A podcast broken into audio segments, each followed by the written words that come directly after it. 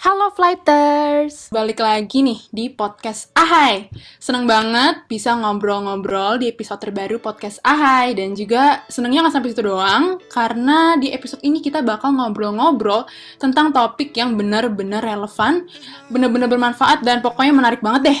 Tahu nggak tuh topiknya apa? Oke, kalau nggak tahu, aku kasih tahu deh. Kita bakal membahas seputar hustle culture. Menarik banget gak sih?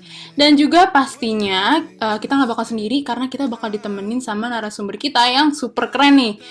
Tak kenal maka tak sayang, jadi aku mau kenalin dulu narasumber kita di episode ini yaitu salah satu guru BK di Semak Penabur Harapan Indah, yaitu Sir Antonius atau yang biasa kita panggil Sir Tony. Nah, Sir Tony boleh saya dulu kali ya ke hello, Flighters. Hello Flighters, apa panggilannya? Flighters, Sir, benar. Flighters. Flighters ya, Flighters. Oke, okay, hello Flighters. Oke, okay. nah hustle culture. Akhir-akhir ini tuh ya, Sir, aku tuh sering banget denger yang namanya culture. Yang katanya tuh productivity di zaman sekarang dan marak-maraknya tuh uh, hustle culture ini sering banget ditemui di Gen Z. Nah, ada yang bilang kalau hustle culture itu sebenarnya baik karena bisa mempersiapkan kita untuk bersaing di masa depan, entah waktu kuliah atau waktu kerja tapi di sisi lain, ada juga yang bilang kalau hustle culture tuh sebenarnya berbahaya dan gak seharusnya dinormalisasikan. Karena nggak baik untuk kesehatan kita. Nah, kalau menurut Sir Tony sendiri nih, sebenarnya hustle culture itu tuh apa sih dan bagaimana tuh asal-usulnya hustle culture bisa ada, Sir? Oke, sebenarnya ya hustle culture ini kalau sepengetahuan Bapak ya, sepengetahuan Bapak sebenarnya hustle culture.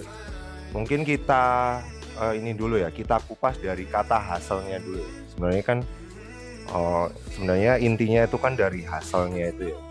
Jadi hasil itu uh, kalau menurut Oxford Dictionary wah keren ya bapak baca Oxford Dictionary ya. Itu sebenarnya serapan kata. Jadi ternyata nggak cuma bahasa Indonesia yang nyerap kata dari bahasa Belanda bahasa Inggris pun juga nyerap kata dari uh, bahasa Belanda. Jadi Hassel itu dari bahasa Belanda Haslen, uh, saya ingat Bapak Haslen. Jadi intinya uh, artinya itu kayak ya bergegas, segera bergegas. Nah itu di diserap di dalam bahasa Inggris jadi namanya hustle. Nah mungkin sebenarnya hustle culture ini udah ada ya dari orang tua kita pun pasti udah ada ya hustle culture ini ya. Tapi mungkin kalau kalian tuh anak-anak generasi Gen Z, Bapak boleh memanggil Bapak generasi Z belum? Masih boleh nggak ya? Boleh Masih boleh nggak Are? Oh masih ya. Muda. Masih muda ya, enggak. Bapak generasi boomer. Hello boomers. Oke, okay. ya sebenarnya yang kalau ini ya menurut pendapat Bapak ya, ya sebenarnya hasil culture ini udah dari udah dari dari orang tua kita mungkin udah sejak dulu ya hasil ini ya hasil culture ya. Tapi mungkin ya karena kalian ini kan suka uh, kasih nama keren-keren ya makanya kan ya udah dinamai aja hasil culture ya. Iya nggak sih?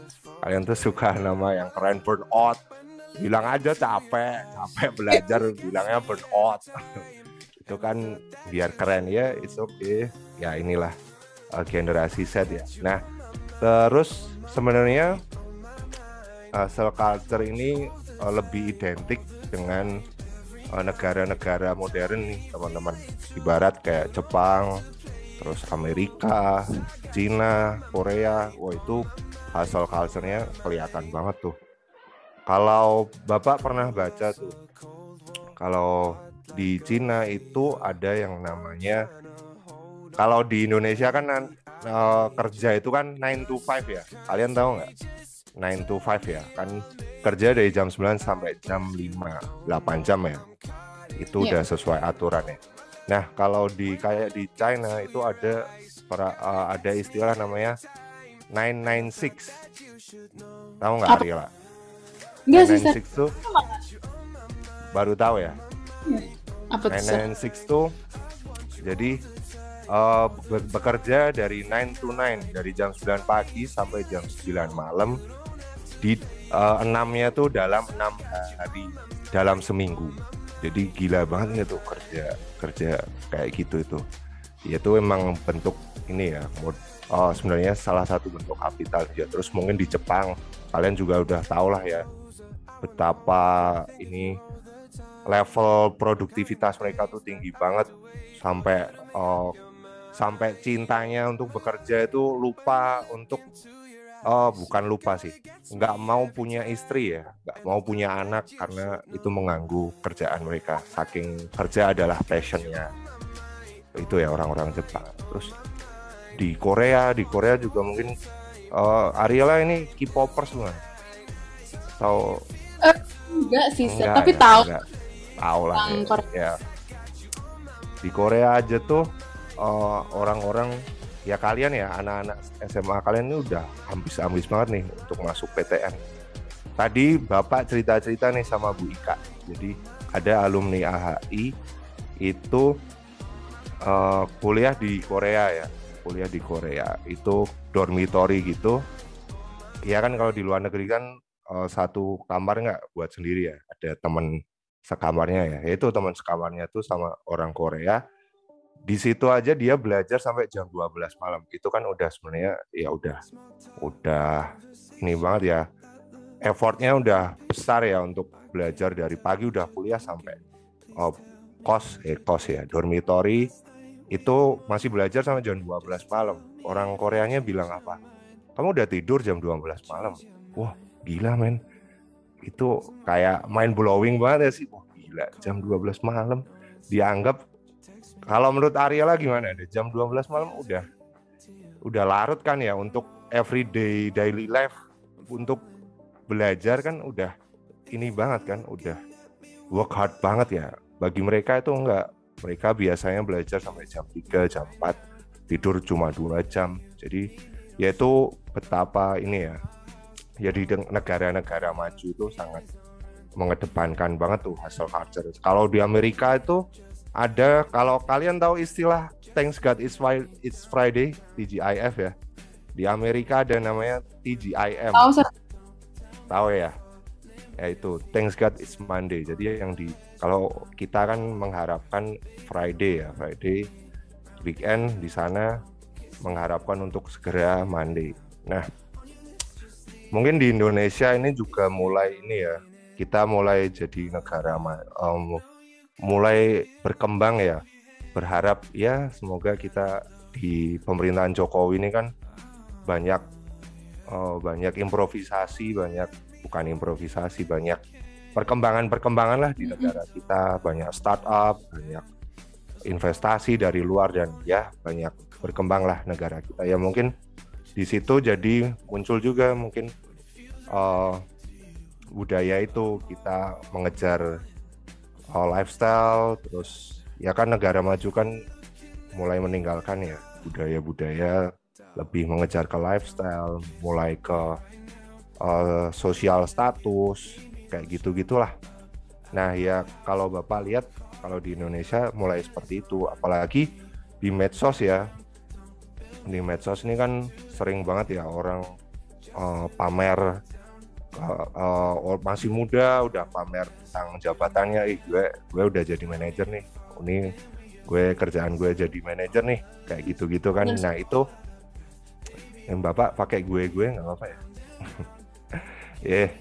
terus ya kayak gitu. gitu ya kayak gitu teman-teman jadi kayak bapak lihatnya ya kita juga mulai ke arah seperti negara-negara itu ya.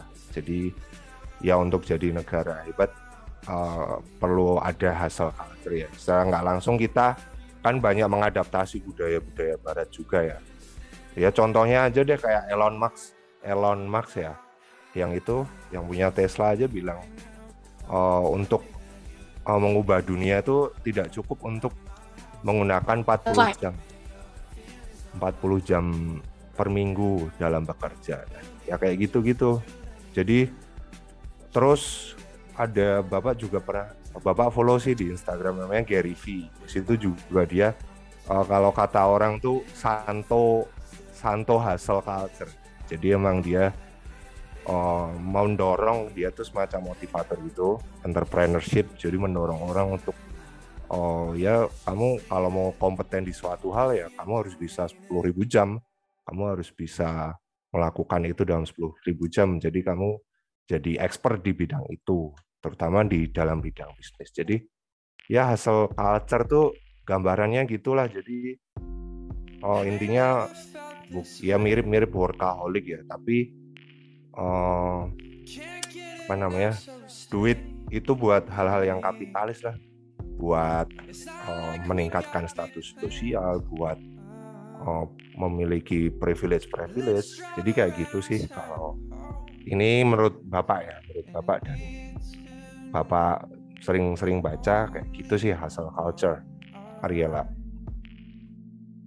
Oke, okay, flighters. Dari penjelasan Sertoni tadi kita bisa lihat sendiri ya kalau sebenarnya hasil culture itu nggak kita doang nih, nggak Gen Z Indonesia doang, tapi bahkan di Amerika, di uh, Korea itu tuh emang udah ada, jadi bukan kita doang sih sebenarnya. Dan untuk menanggapi tadi tuh tentang gaya hidup, emang sih ya sebenarnya uh, ekspektasi kita nih tentang gaya hidup tuh sekarang udah tinggi banget gak sih? Ada yang ngerasa gak sih kayak kita tuh sekarang uh, diberikan ekspektasi kalau kayak um, di umur berapa ya? Misalnya kayak umur 20-an tuh. Gaya hidup kita tuh harus udah yang lepas dari orang tua, harus udah independen gitu. Enggak sih, itu kan agak tinggi ya. Itu kan mendapat tekanan gitu ya buat kita. Cuma ya itulah perkembangan um, zaman ya jadi udah lebih tinggi lah uh, apa yang harus kita kejar gitu oke okay, kalau kayak gitu kita lanjut lagi ya nah um, aku tuh juga sering lihat tuh ya orang-orang yang kalau punya jadwal gitu bikin to-do list itu tuh hektik banget jadwalnya. Kayak bener-bener uh, dalam sehari tuh ya itu tuh to do list bisa sampai puluhan gitu. Udah nggak belasan lagi tapi udah puluhan. Dan kadang dalam sehari tuh ya zoom tuh banyak banget gitu. Kadang bahkan bisa harus double device juga. Nah itu kan kadang bikin uh, otak tuh penat gitu ya capek jenuh gitu karena kita harus fokus otak kita tuh dipaksa harus fokus ke dua hal yang berbeda. Nah um, kalau misalnya otak kita nih udah capek gitu kan itu kan pasti mempengaruhi kinerja kita mempengaruhi semangat kita juga kan.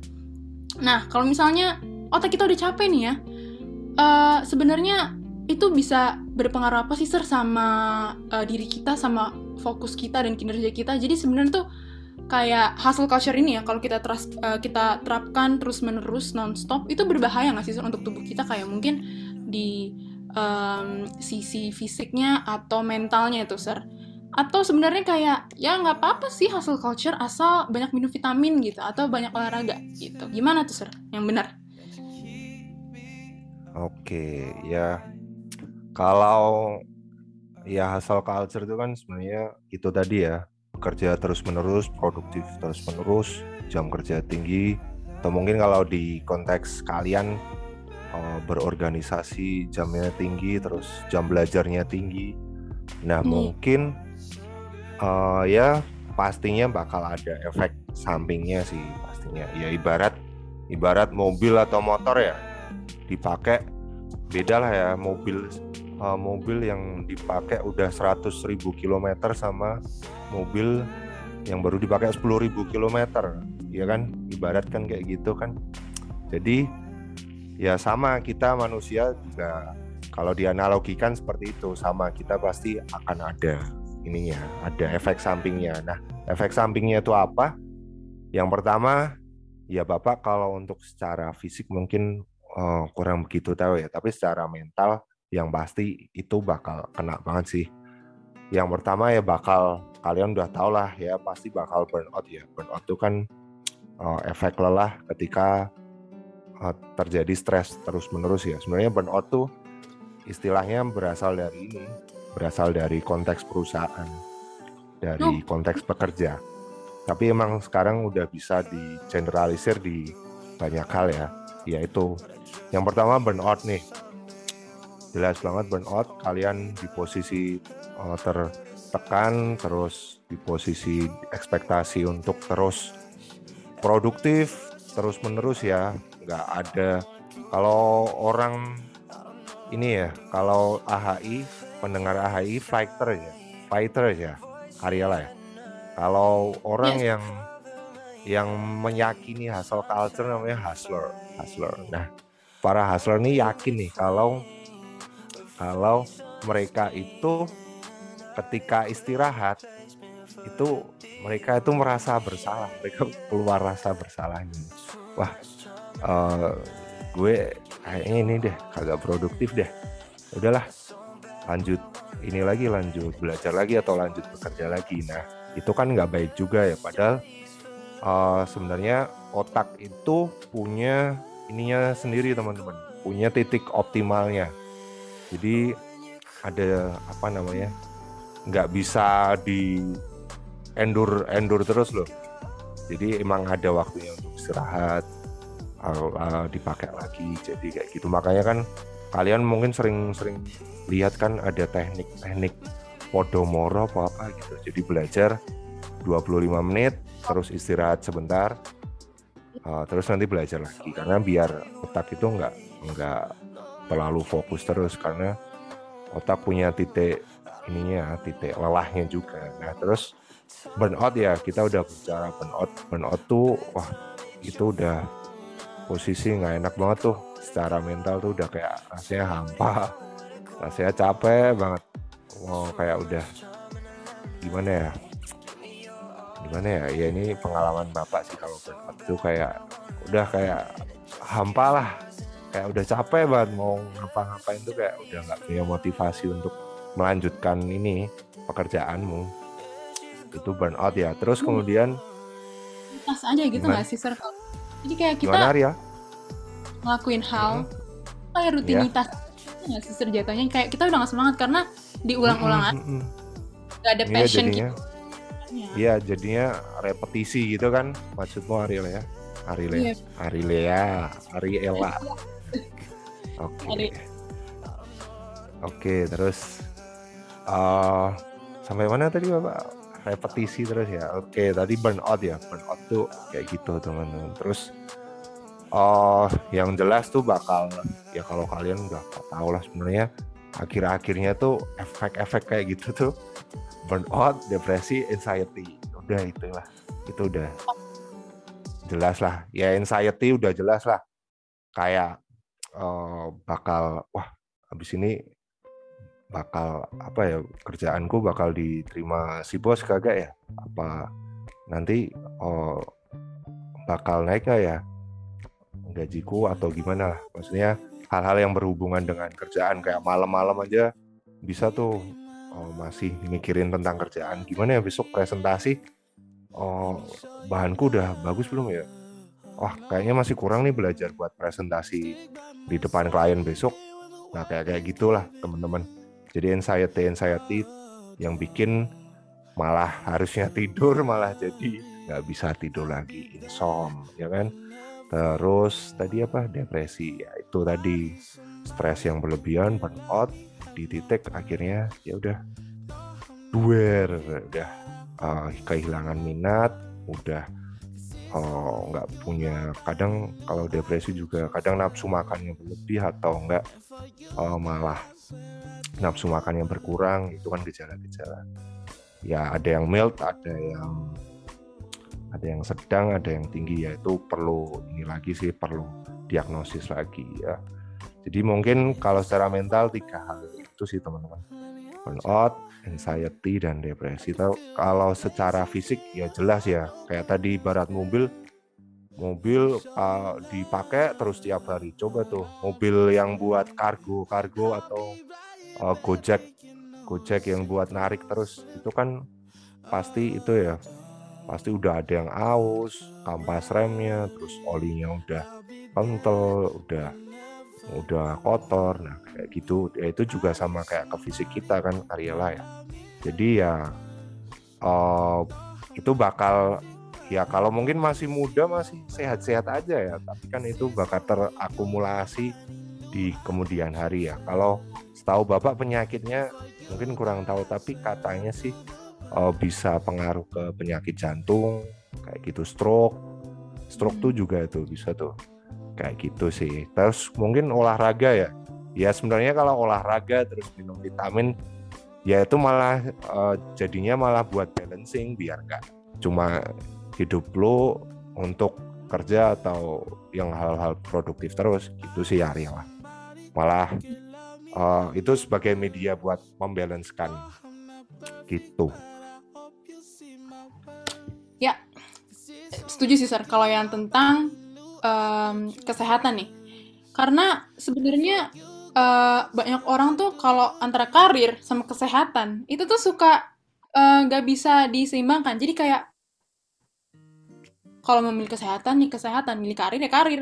Jadi ya kalau mau berkarir kadang tuh kesehatan suka di nomor sekian kan gitu kan. Padahal ya Betul. tadi kan kayak Sertoni bilang uh, kita itu dianalogikan kayak mesin tuh. Fly, uh, flighters tuh harus tanamkan tuh dalam um, diri fighters kalau misalnya ya di balance lah kesehatan fighters juga penting loh. Jangan cuma karir aja fighters tuh harus menjaga kesehatan juga. Nah um, semakin menarik nih pembahasan karena udah tentang kesehatan. Uh, cuma kita mungkin moving on lah ya ke suat, uh, apa ke lebih spesifik lagi nih tentang belajar ya. Karena kan kita bentar lagi PAS nih teman-teman. Uh, kita uh, minggu depan ya sebenarnya minggu depan loh. Nah makanya ini penting banget sih ini. Uh, kalau kalau aku sendiri sih ya persiapan PAS itu um, kadang emang suka kaget-kagetan. Kayak aduh materinya banyak banget. Akhirnya tidur larut malam. Gitu kan kayak aduh mana PAS sehari dua gitu kan ya Ada. tapi lah ya emang jadwalnya begitu kadang emang kita harus nyicil sih ya flighters jangan lupa nyicil PAS oke okay. kalau menurut Sir Tony sendiri nih dari sisi belajar sebenarnya belajar itu uh, ada hubungannya nggak sih antara produktivitas dengan durasi kita belajar? Apakah kalau misalnya kita belajar makin lama, kita bisa dibilang makin produktif? Atau sebenarnya ya belajar itu ditentukan dari kualitas kamu belajar, bukan dari durasi kamu belajar ya. Kalau belajar lama tapi nggak masuk otak kan jatuhnya kayak ya sia-sia ya nggak sih Sir? Nah menurut Sir tuh gimana tuh relasinya dengan um, produktivitas? Oke, hmm, susah juga nih. Kalau menurut ini menurut Sir Tony ya, menurut Pak Tony ya, kalau menurut Bapak sih sebenarnya itu balik ke pribadinya sendiri-sendiri sih. Jadi emang ada kalau ini juga berdasarkan pengalaman Bapak ya, sebagai anak SMA, sebagai pelajar seperti kalian. Jadi ya emang ada tipe orang yang bisa uh, belajar cukup dengan ya tiga jam empat jam udah udah masuk semua tuh udah paham nah tapi emang hmm. ada tipe orang yang uh, ini ya ada yang perlu ngedrill harus berjam-jam dulu sampai harus enam jam sampai begadang. Nah itu emang preferensi teman-teman. Tapi uh, yang mau bapak tekenin di sini uh, jadi tetap di inilah kita manage lah itu. Kita manage waktunya lah.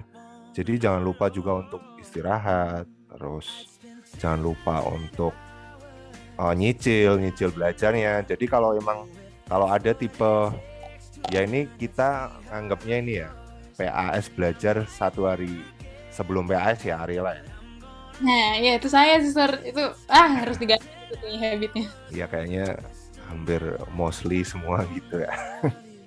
Tapi ya kita emang harus kayak bisa dicicil lah. Kayak itu kan banyak ya satu semester kan materi banyak ya. Sekarang kita hari Rabu lah bisa lah mulai nyicil.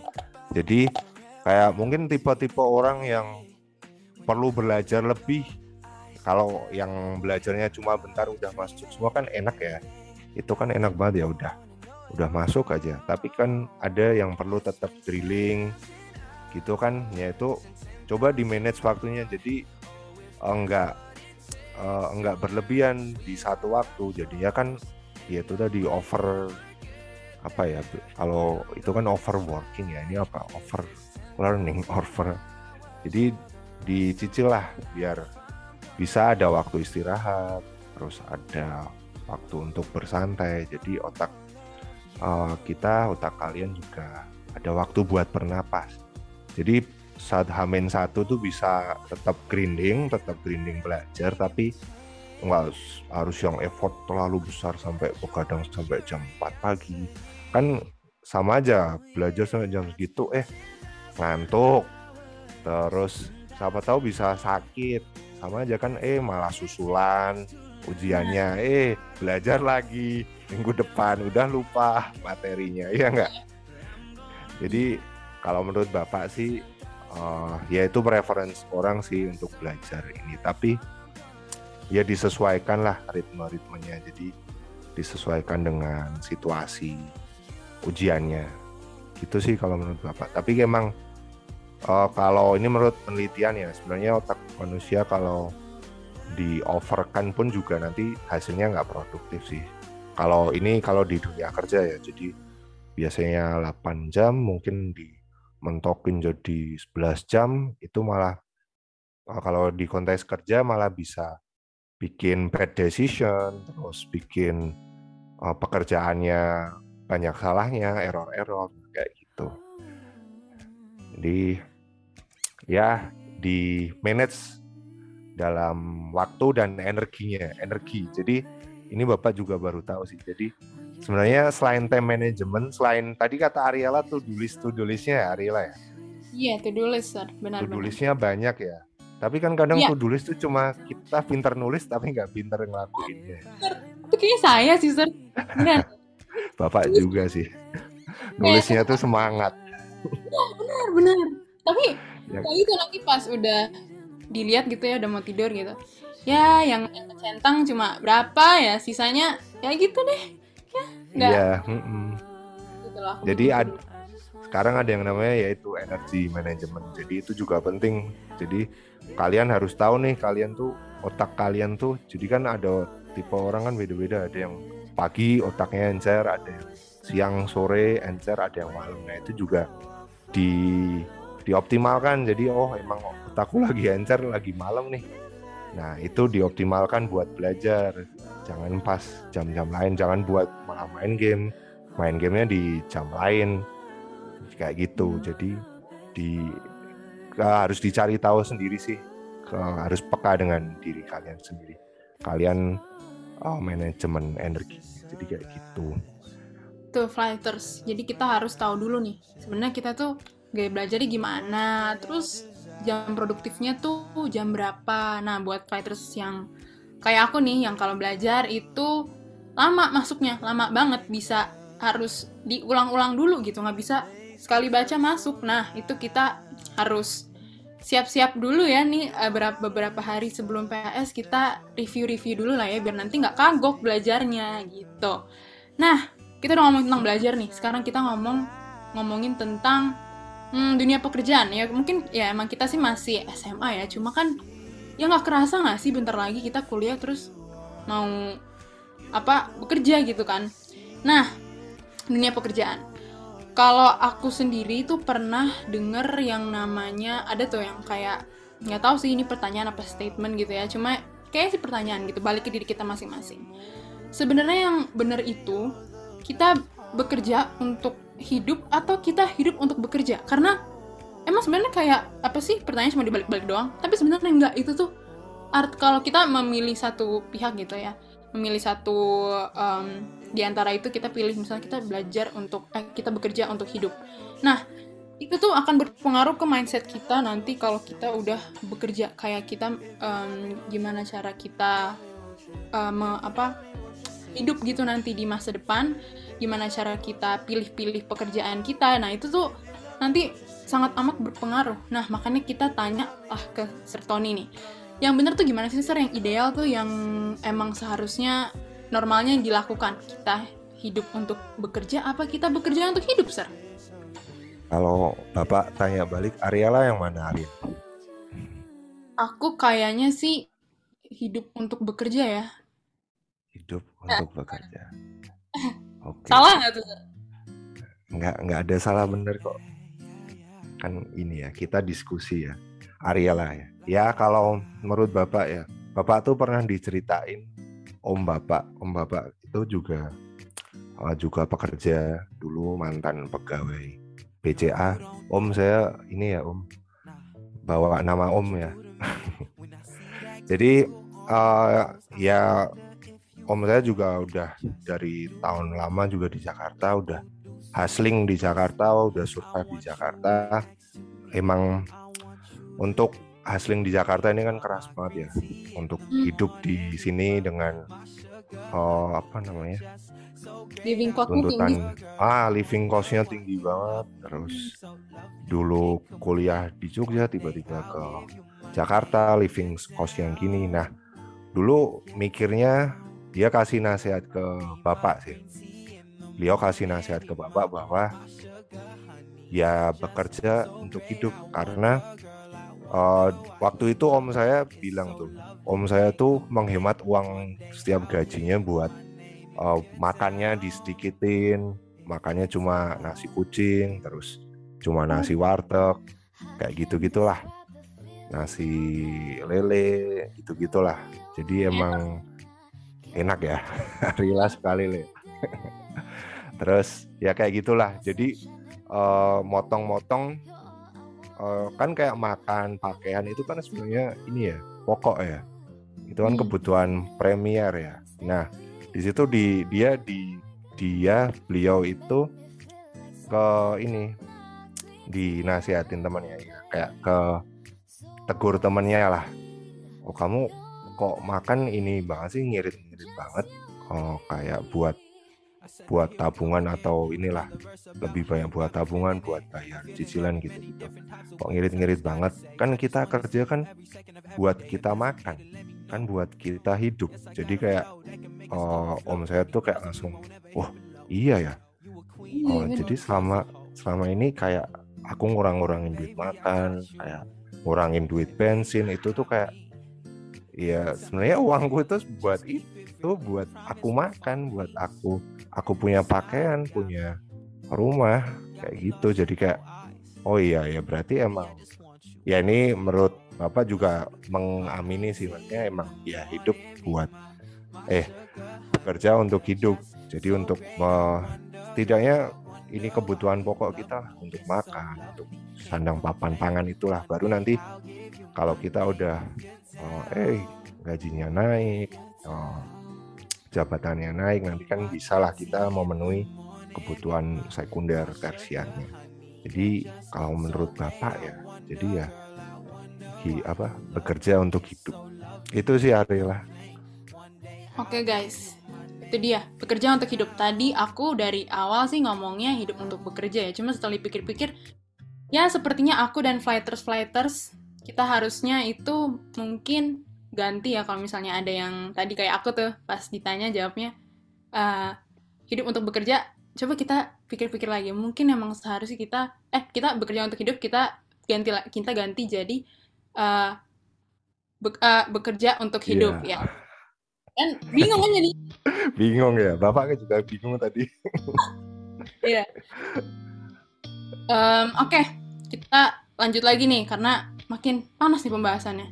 Oke, em, kita lanjut ke akademik non akademik kali ya karena ini juga ya lagi seputar seputar kita nih sekarang apalagi kan baru ini ya tadi. Eh, bukan tadi sih maksudnya baru.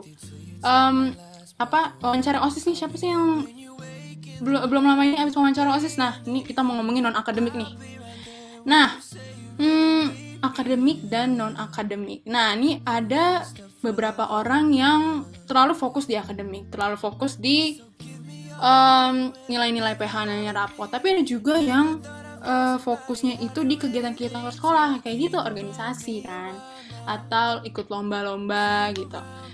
Nah, sebenarnya sih menurut Sertoni kita tuh seharusnya em, gimana sih tentang akademik dan non akademik ini? Apakah kita ya kalau mau fokusnya di akademik gitu mau em, fokusnya ke nilai-nilai ya udah fokus aja ke nilai-nilai non akademik belakangan lah gitu organisasi ntar aja gitu. Apa eh, harusnya balance gitu kayak ya kalau mau em, apa mempertahankan nilai jangan lupa juga kita bersosialisasi sama orang lain. Nah gimana tuh sir menurut sir? Oke wah ini juga semakin malam semakin berat ya Rila ya tanyaannya kalau menurut bapak ya menurut bapak ya ya jelas lah oh yang balance balance itu lebih baik ya.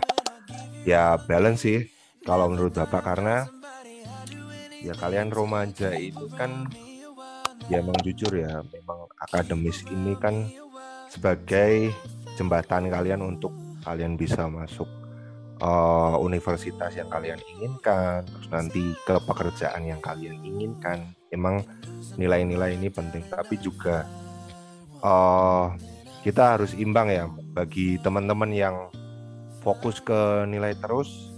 Uh, ya bapak paham sih sedang ambis-ambisnya karena memang secara nggak langsung secara ini iya nggak sih Arila?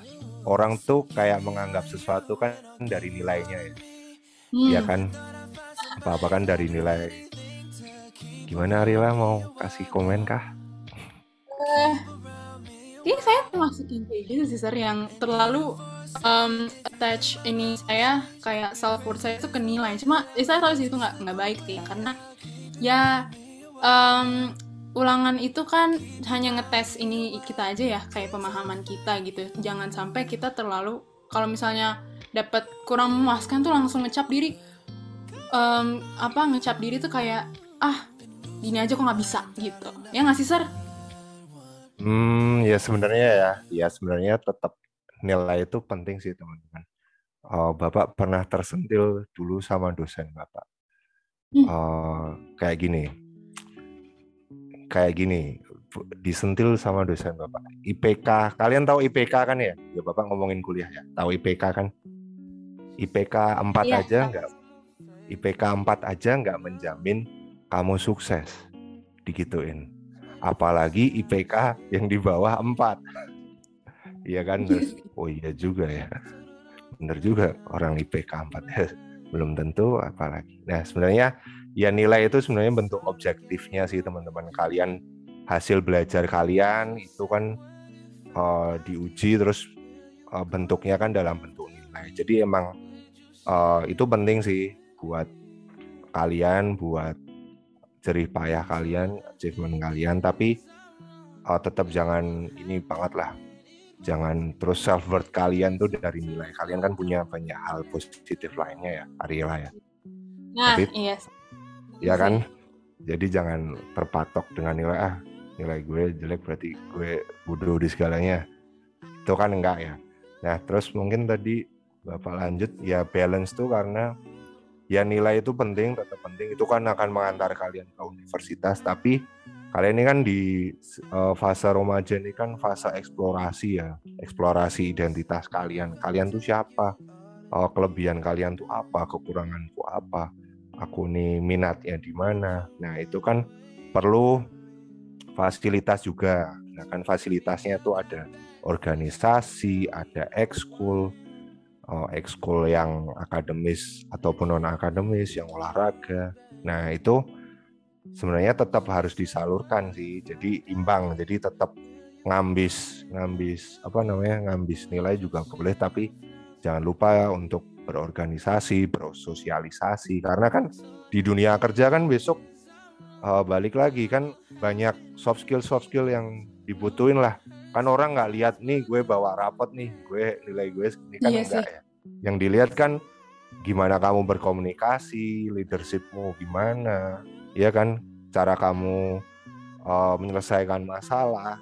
Ya jadi uh, tetap perlu imbang. Jadi nilai itu membantu kamu untuk ini mencapai uh, cita-citamu. Tapi di satu sisi kegiatan non akademis misal osis terus mungkin ikut kegiatan di gereja kepanitiaan itu membantu di soft skill soft skill jadi kalian tuh punya uh, ini punya kemampuan yang utuh lah nggak cuma kognitif tapi secara soft skillnya juga ada jadi kan well balance itu kan lebih enak ya. Jadi gitu sih kalau menurut Pak Tony.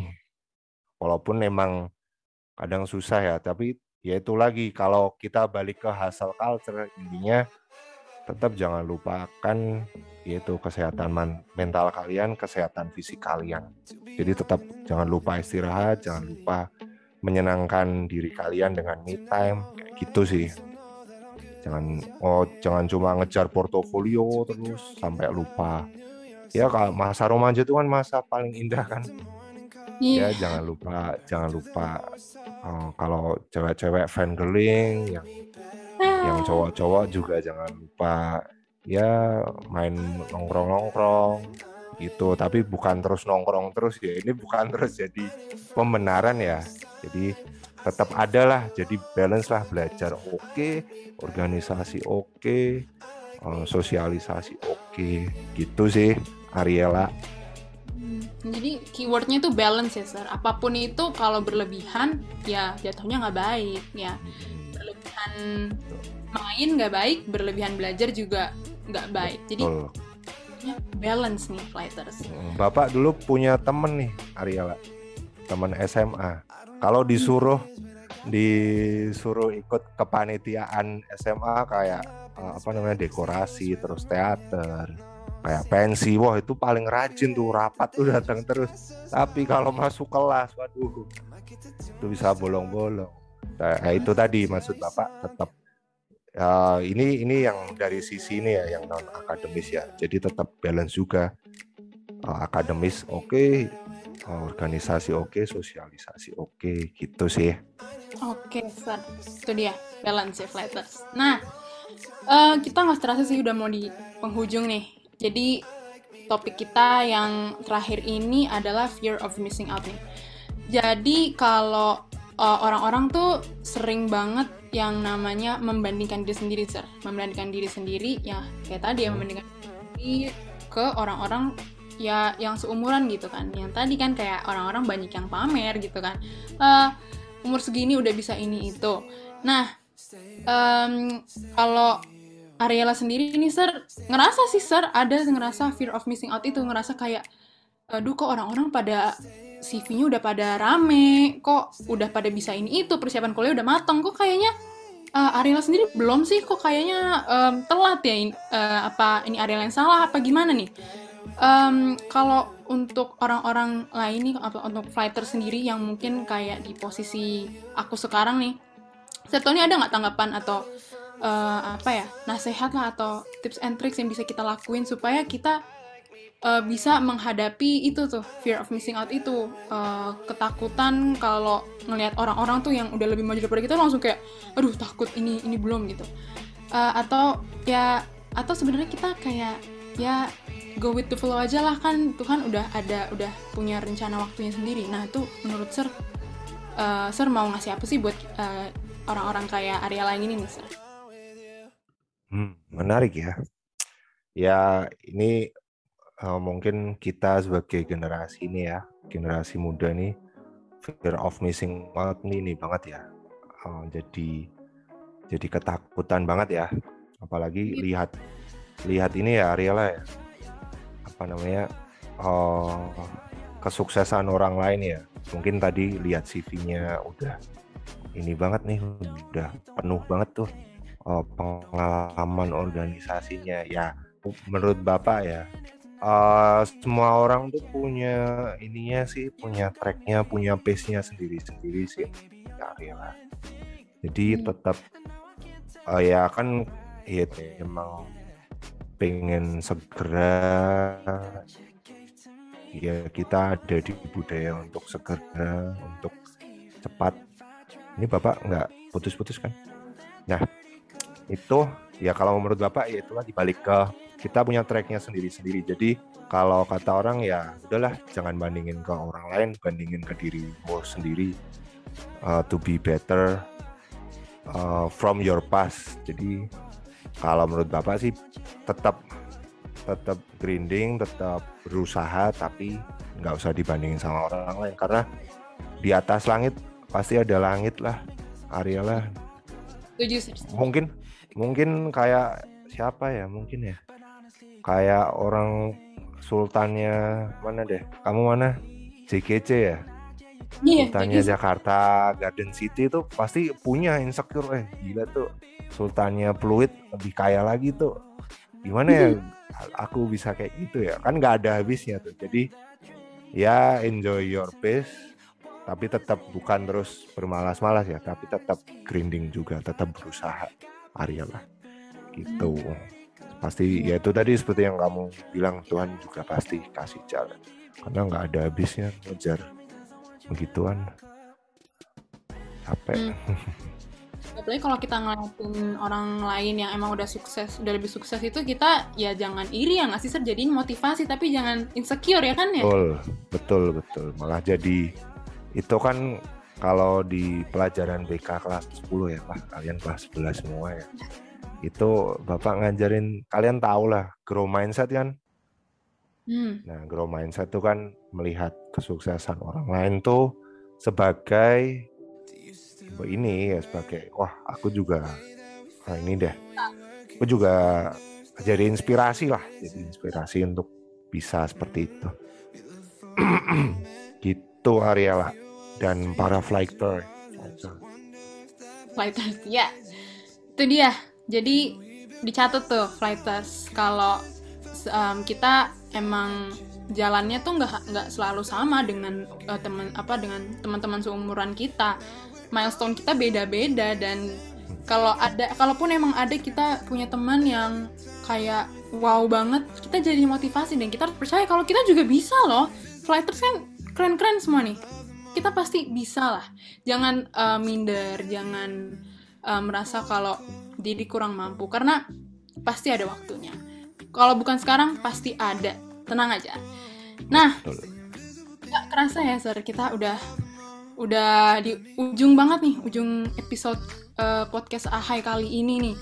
Um, aku sendiri seneng banget karena bisa ngobrol-ngobrol nih sama Sertoni tentang hustle culture ini. Aku belajar banyak banget, um, dapet insight yang banyak, yang baru, yang super bermanfaat.